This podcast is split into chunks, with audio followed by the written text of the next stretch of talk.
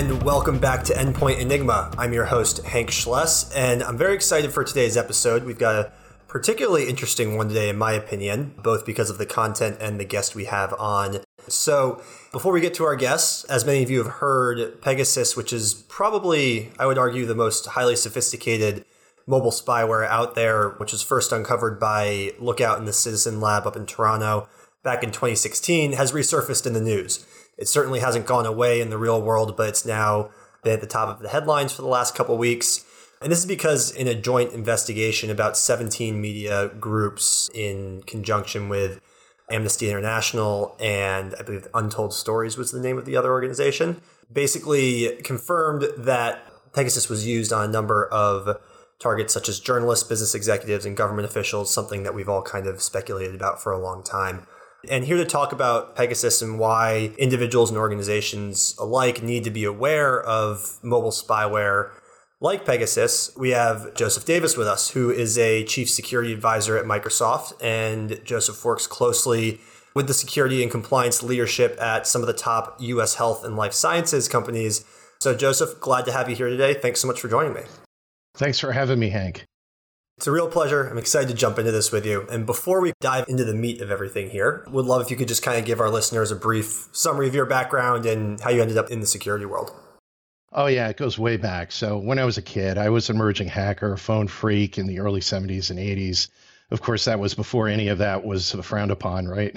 My parents, they distracted me with STEM and pushed me into a career in life sciences and medicine. So, I did go through medical school, started practicing medicine, but then around that time, I decided career medicine really wasn't for me.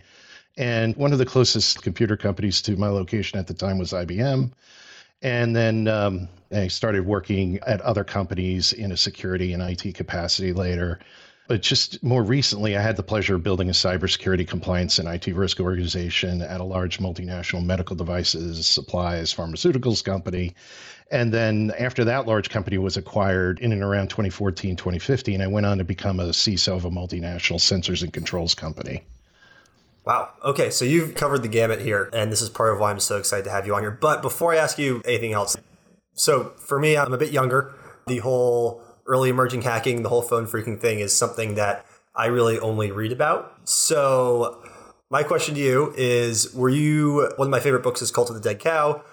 Were you part of one of those groups? I don't know if you can tell me or if it's top secret nothing's really top secret. One, of the things I go by, some of the best hackers in the world have never been recognized because they stay kind of under the covers. And that's something that I tried to do early on, and not so much my career, but in my hobby days. But yes, I mean, I was very, very much obsessed with SS7 switching. And for all those uh, techies out there that understand what that is, it essentially is the packet switching backbone, if you will, of a telecommunications or phone network. And that was something I was really, really focused on when I was a kid, uh, trying to understand them, trying to understand how they worked, understanding how to do administration around them and, and things like that. And many times we would gather, we being the, the hacker community, would gather around a, a bulletin board system of BBS and we would share information that we had gathered ourselves. Um, so yes, I mean, long story short, that evolved into later on in the 90s becoming a part of those emerging um, teams of security researchers. So it sounds like parents' attempts to redirect you into life sciences were not totally for naught, but seems like it's led you to a place that you're pretty happy with, which is the important thing. As someone who's been in the security industry for such a long time, what's kind of one threat that's persisted through your career? Maybe even been any new ones that have popped up recently, but I always like to kind of hear about how things are the same but different or different but the same. Yeah, not to name drop, but Cliff Stoll and, and I think Kevin Mitnick would agree with me that social engineering has never gone away. It's the tip of the spear activity to get users to do things you want them to do as a threat actor, right? So install malware, give up their username and password, or give up other sensitive information that will lead uh, as a pretext to other, you know, large fines, right? So social engineering plays eh, on the sympathy of the, and the sense of urgency portrayed by the attacker and, and it instills it in the victim right like the attacker will say, Hey, can you help me? You know, I'm the only one here in the office today. I really need to get this done. My boss is putting a lot of pressure on me. And it really forces the person on the other end of the phone or other end of the email or other end of the whatever, the, you know, the text message to, to respond. Right. And then from there, the attacker simply, uses and impersonates that user with their credentials to simply log on, not breaking in. So it's much, much easier than hacking a web server or hacking a database as you know as you'd hear in popular culture it's really impersonating the user and and then performing system network and, and, cloud services reconnaissance right? So as this user what can i see in the environment right? Uh, you know what can i see within my scope? And then and then i can later elevate my privileges through other means right? Metasploit etc and then gather sensitive data and enough intelligence to remain persistent you know, in that organization, in that whole ecosystem, basically gaining access to uh, like uh, Active Directory authentication mechanism, like Active Directory or some other kind of, uh, you know, directory services. Mm-hmm. So it sounds like even though this whole social engineering thing has always been around it, it's enabled attackers to kind of get more discreet in the way they do things. It's no longer, I mean, like you said, trying to, you know, for lack of a better term, hack your way in or brute force your way in. It's more about entering in almost like a very sneaky fashion and trying to keep yourself unknown. Right. Compare and contrast the two methods. So if I am impersonating a user, the security operations center, if there is indeed a security operations center at the organization, is probably not going to take a real deep look at what I'm doing because they assume I'm an employee. Maybe I'm kind of a mid-level employee or I have access to what I have access to. And unless I'm about to leave the company and take proprietary or a trade secret data with me. They're usually not going to be looking at what I'm doing. So, as an attacker, if I can impersonate a regular employee, then yeah, I'm not really going to get all that attention. But if I start, you know, chipping away at a database doing SQL injection, or I start chipping away at Active Directory, there are tools in the environment that are going to pick up on what I'm doing. And you know, the Security Operations Center or the SOC, they're going to find out right away that there's somebody doing something they shouldn't be doing right? So it's so much easier to log on than to hack in. Right, right, absolutely. Even though I've never actually done the, the hacking in part. I do know how to enter a username and password, so I think if I can do that, someone who's a bit more advanced than me can probably do the same thing. So, what about? I mean, obviously, look, the topic of our conversation today is Pegasus and spyware. I'm curious to know sort of where you've seen that over the years, you know, how it's evolved, a lot of what you just discussed with social engineering it doesn't seem totally related to something like spyware, but there obviously is a connection there. So maybe could you talk a little bit about how the two are connected with each other, and then also a little bit about how you've seen spyware evolve you know, over the last couple decades? Oh, they're definitely connected, right? So, in order to get that spyware onto a device, I'm, i have to really convince a user to install it typically. I mean, if all of us in IT have had that problem where we have a new application or an upgrade to an application and we're trying to get users to install it, um, sometimes we have, you know, software distribution systems, et cetera, but they're not always effective, especially when users are remote or when users say, no, I don't want it, I want those updates right now, and they keep pushing it off. But if, as an attacker, if I can convince somebody to install something, basically saying, "Oh, this is going to help you," or "I'm gonna, this is going to assist me in helping you," I'm a support person. They'll go ahead and install that, and it'll seem like normal software. It'll behave like normal software, support software, remote desktop, etc. But what really is happening behind the scenes is spyware, right? And we've seen this spyware since the 80s and 90s. I mean, they were once known as uh, RATs or remote access tools, things like back orifice, etc. And, you know, I've seen these tools used to track people of interest, right? So, and people of interest can be anybody. It could be a spouse, a child, uh, or it could be a, a, threat to a nation state, right? So, a journalist, a dissident, et cetera, and criminal organizations who are either tracking people within their criminal organization or tracking other people that they're trying to get in touch with for nefarious reasons, right? And the thing is with spyware, the interesting thing is it's at the endpoint. So when you see, okay, this transaction is encrypted end to end, it really doesn't matter if it's spyware because the spyware is going to see exactly what the user sees GPS position, calendar information, sensitive information transmitted via secure text, because that spyware is acting as the user. It's seeing all the things that the user is going to say, has full access to that endpoint. So, encrypted or not, it really kind of throws all that protection out the window. And once the attacker has planted that spyware on the endpoint or mobile device, they can see or read everything that user can see or read. And it makes it quite dangerous because now you're essentially everything is up for grabs. You know, where a person's going to be or where they are right now, because the GPS coordinates are going to give you that. Access to a Google Calendar, Office 365 calendar will give them, oh, it looks like this person's going in for a procedure and they'll be walking out of this doctor's office at 2 p.m. I'll just meet them out here. So before getting into Pegasus, which is kind of the extreme end of the spectrum, a lot of the scenarios you just walk through seem more like pedestrian than something like Pegasus. You know, any examples of other types of spyware or even just other instances where you've seen maybe a little more basic level spyware kind of be in the conversation or anything like that? Well, yeah. Well, the more basic it is, the less likely it's going to be detected. One of the types of spywares I saw early on in the manufacturing and R and D world was a little piece of malware I thought was really ingenious, and I was like, "Wow, why didn't I think of this?" Not that I would monetize it, but it was just so brilliant. But it was so simple. It, it essentially took components of you know Greenshot or Snagit and basically took screenshots every time a user had a keystroke or a, the mouse would move and it was targeted really at our r&d engineers in one of the organizations i was working at because they, they're going to have cad drawings up there they're going to have emails where they're collaborating with other engineers they're going to have trade secrets up in front of them you know things that are protected under itar et cetera and it essentially what it would do is it would take these screenshots wrap them up encrypt them package them and send them off to some random let's say server or service on the internet to be collected later. And I thought that was pretty pedestrian, but pretty clever at the same time.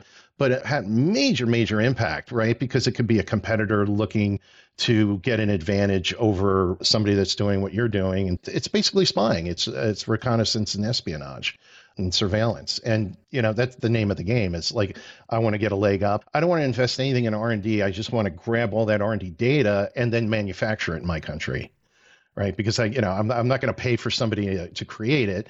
I'll go ahead and manufacture it because manufacturing is quite easy. That is an interesting example, and sort of the simplest things you sometimes sit there and you're like, man, why didn't I think of that? So to get into Pegasus a little more, when it does come up, and whether it's Pegasus specifically or just kind of you know advanced APT or spyware scenarios, when it does come up, whether it's kind of in your role now, you know, with Microsoft or in previous roles, how those conversations usually go? What's sort of the course of it, and what sort of concerns are really expressed around it?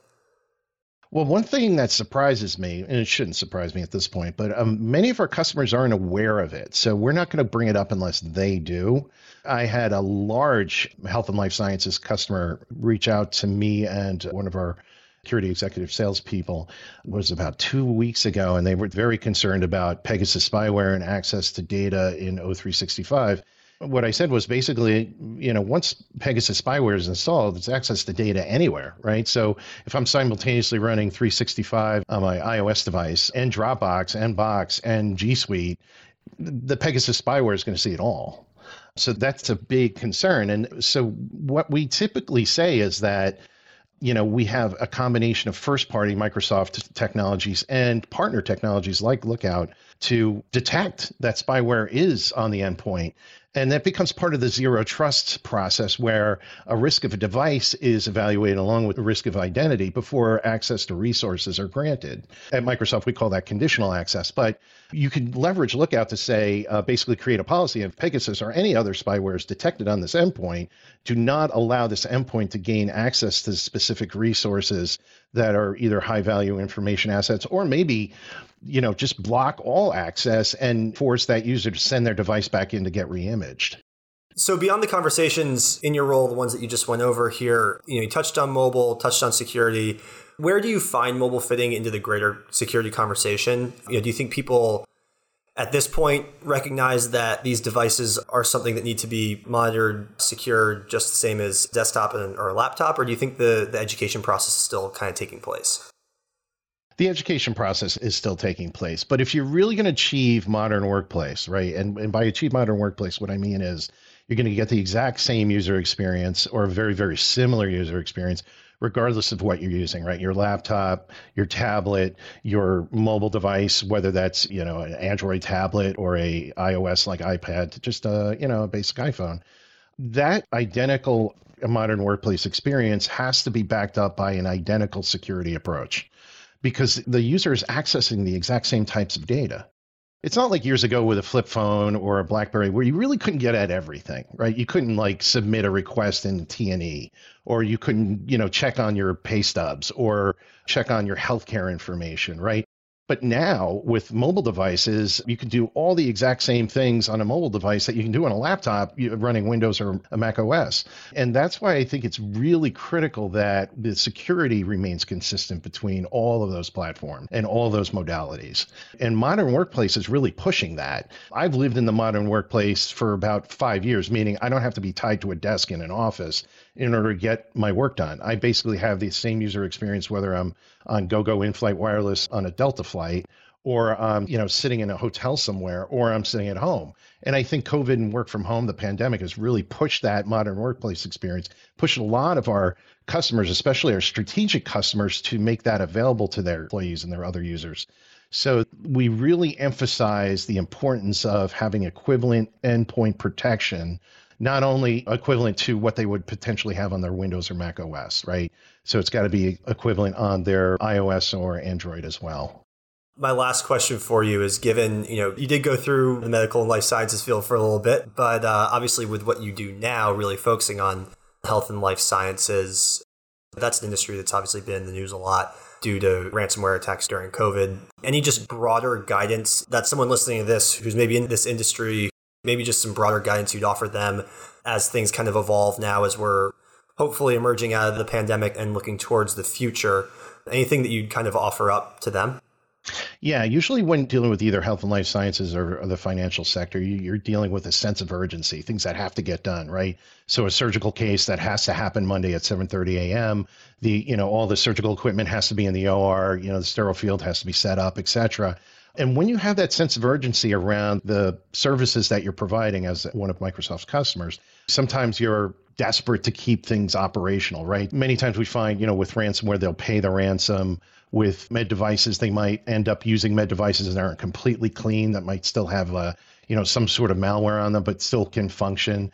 And that's when things get pretty dangerous, right? Because it can affect the the health and life safety of a patient potentially. The same thing with finances, right? It doesn't necessarily affect life, but it affects livelihood, if you will. Well, I didn't get paid or all my money was stolen. The other thing is too, we've seen threat actors go into uh, clinical systems for providers like hospitals, et cetera, basically looking for medical records because they can monetize them. And unfortunately, they end up on clinical networks where they're knocking over ITOT because a lot of ITOT medical devices, medical equipment are now interconnected, right? Ethernet, Wi-Fi, Bluetooth, you name it. And and they're not always engineered to the highest standards, especially the what we call the brownfield, the devices that were manufactured, you know, 5, 10, 15 years ago, but yet still are connected. And what those threat actors accidentally do when they're in there looking for that patient information, they might step over or trip over a life-sustaining piece of equipment like a respirator or something else. So, especially with health and life science providers, we make sure we emphasize the importance of protecting those clinical networks and the ITOT on par with protecting what is mandated in HIPAA and HITECH, which is basically medical information about a patient, right? So those those things almost become equal because one problem can lead to another problem because those networks are so closely tied together. So, Joseph, I think that's most of what I have here for you today. Um, anything else to add? Oh, if anybody wants to reach out and connect with me, I have a vanity URL for LinkedIn, which is aka.ms slash securityjwd or Twitter at securityjwd. Awesome. All right. Hopefully, some people reach out. And thank you, everybody, for joining us today on this episode of Endpoint Enigma. As always, you can find the latest from Lookout on LinkedIn and Twitter. Thanks for listening, and we'll see you next time.